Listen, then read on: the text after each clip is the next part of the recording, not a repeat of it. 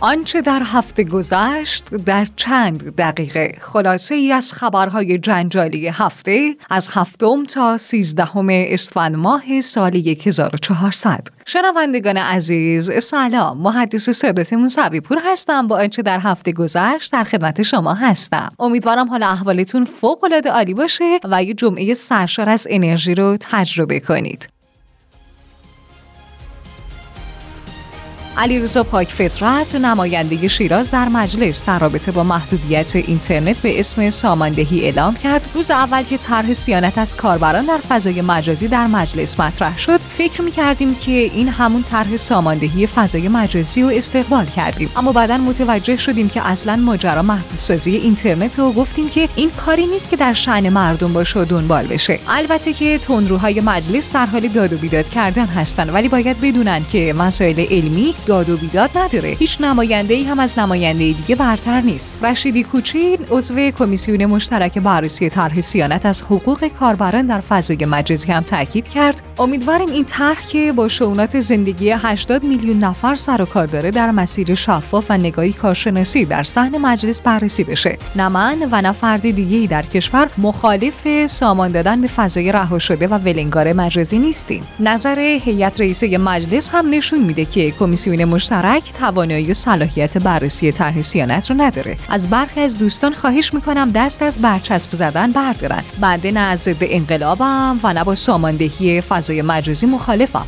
مخالف فرمایش حضرت آقا هم نیستم. پس یا دست از این برچسب زدن هاشون بردارن یا بنده هم اون چیزهایی که می‌دونم و بر اون اشراف دارم رو به مردم میگم. رشیدی کوچی در خصوص درخواست نمایندگان برای بازگشت سیانت به مجلس گفت 175 نماینده نامه درخواست برگشت طرح سیانت به صحنه علنی مجلس رو امضا کردند. اما ویس کرمی دبیر اول کمیسیون مشترک حمایت از حقوق کاربران در فضای مجازی نسبت به فیلتر موقت در شرایط بحرانی کشور گفت فیلتر مطلق غلطه اما در شرایط بحرانی و استثنایی فیلتر موقت لازمه.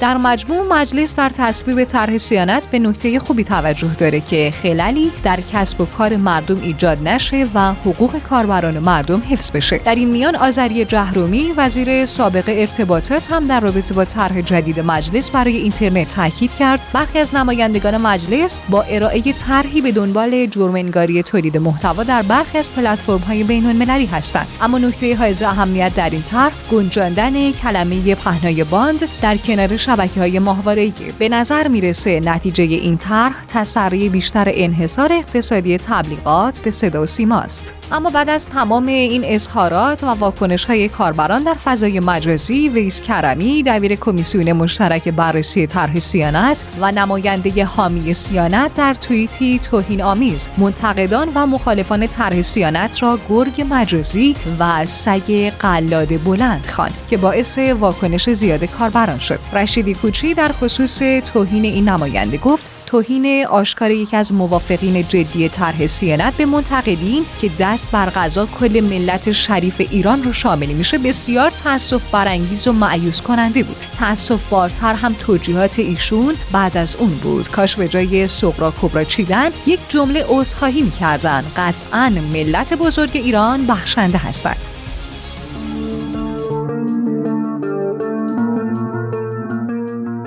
مشاجره لفظی هم بین مجری شبکه خبر با ویس کرمی نماینده توهین کننده به مردم در مورد طرح سیانت صورت گرفته که در اون ویس کرمی مدعی شده مثال علمی زده از رئیس CIA ولی مجری شبکه خبر با سراحت در جواب این ادعای ویس کرمی گفته نمی‌تونستید از اشخاص بهتر مثال علمی بزنید که به منتقدان توهین نشه؟ ای کاش اکانت شما به علت توهین به کاربران توییتر فارسی ریپورت میشه که دیگه نتونید opportunity to eat where they sit.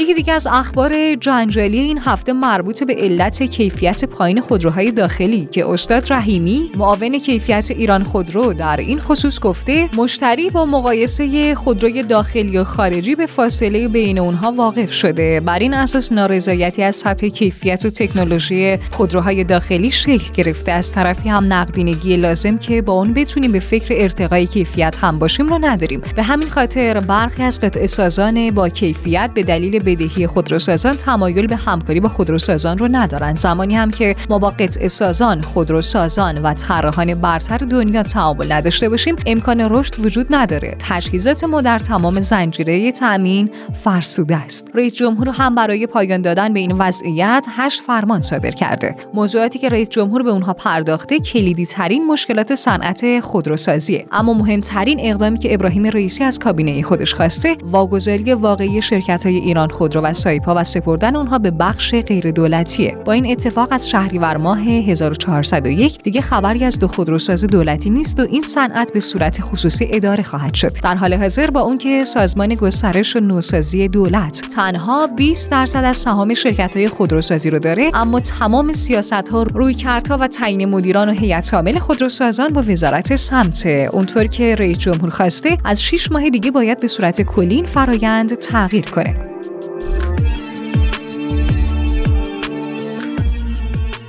آخرین جنجال این هفته هم در گذشت زهره فکور صبور بازیگر سینما، تلویزیون و تئاتر کشورمون. در 43 سالگی بود که در ابتدا طبق گفته منابع آگاه فکور صبور به علت خودکشی با قرص در خانه فوت کرده. اما دکتر مهدی فروزش مدیر کل پزشکی قانونی استان تهران در رابطه با کالبدگشایی جسد زهره فکور صبور گفت در معاینه ظاهری و کالبدگشایی صورت گرفته علائم و شواهدی از آثار ضرب و جرح یافت نشده. تعیین علت فوت ایشون وابسته به حصول نتایج آزمایش های سمشناسی آسیب شناسی و طی روزهای آتی به مقام قضایی اعلام میشه تا خبرهای جنجالی هفته بعد همه شما رو به خدای بزرگ میسپارم شاد باشید و برقرار خدا یار و نگهدارتون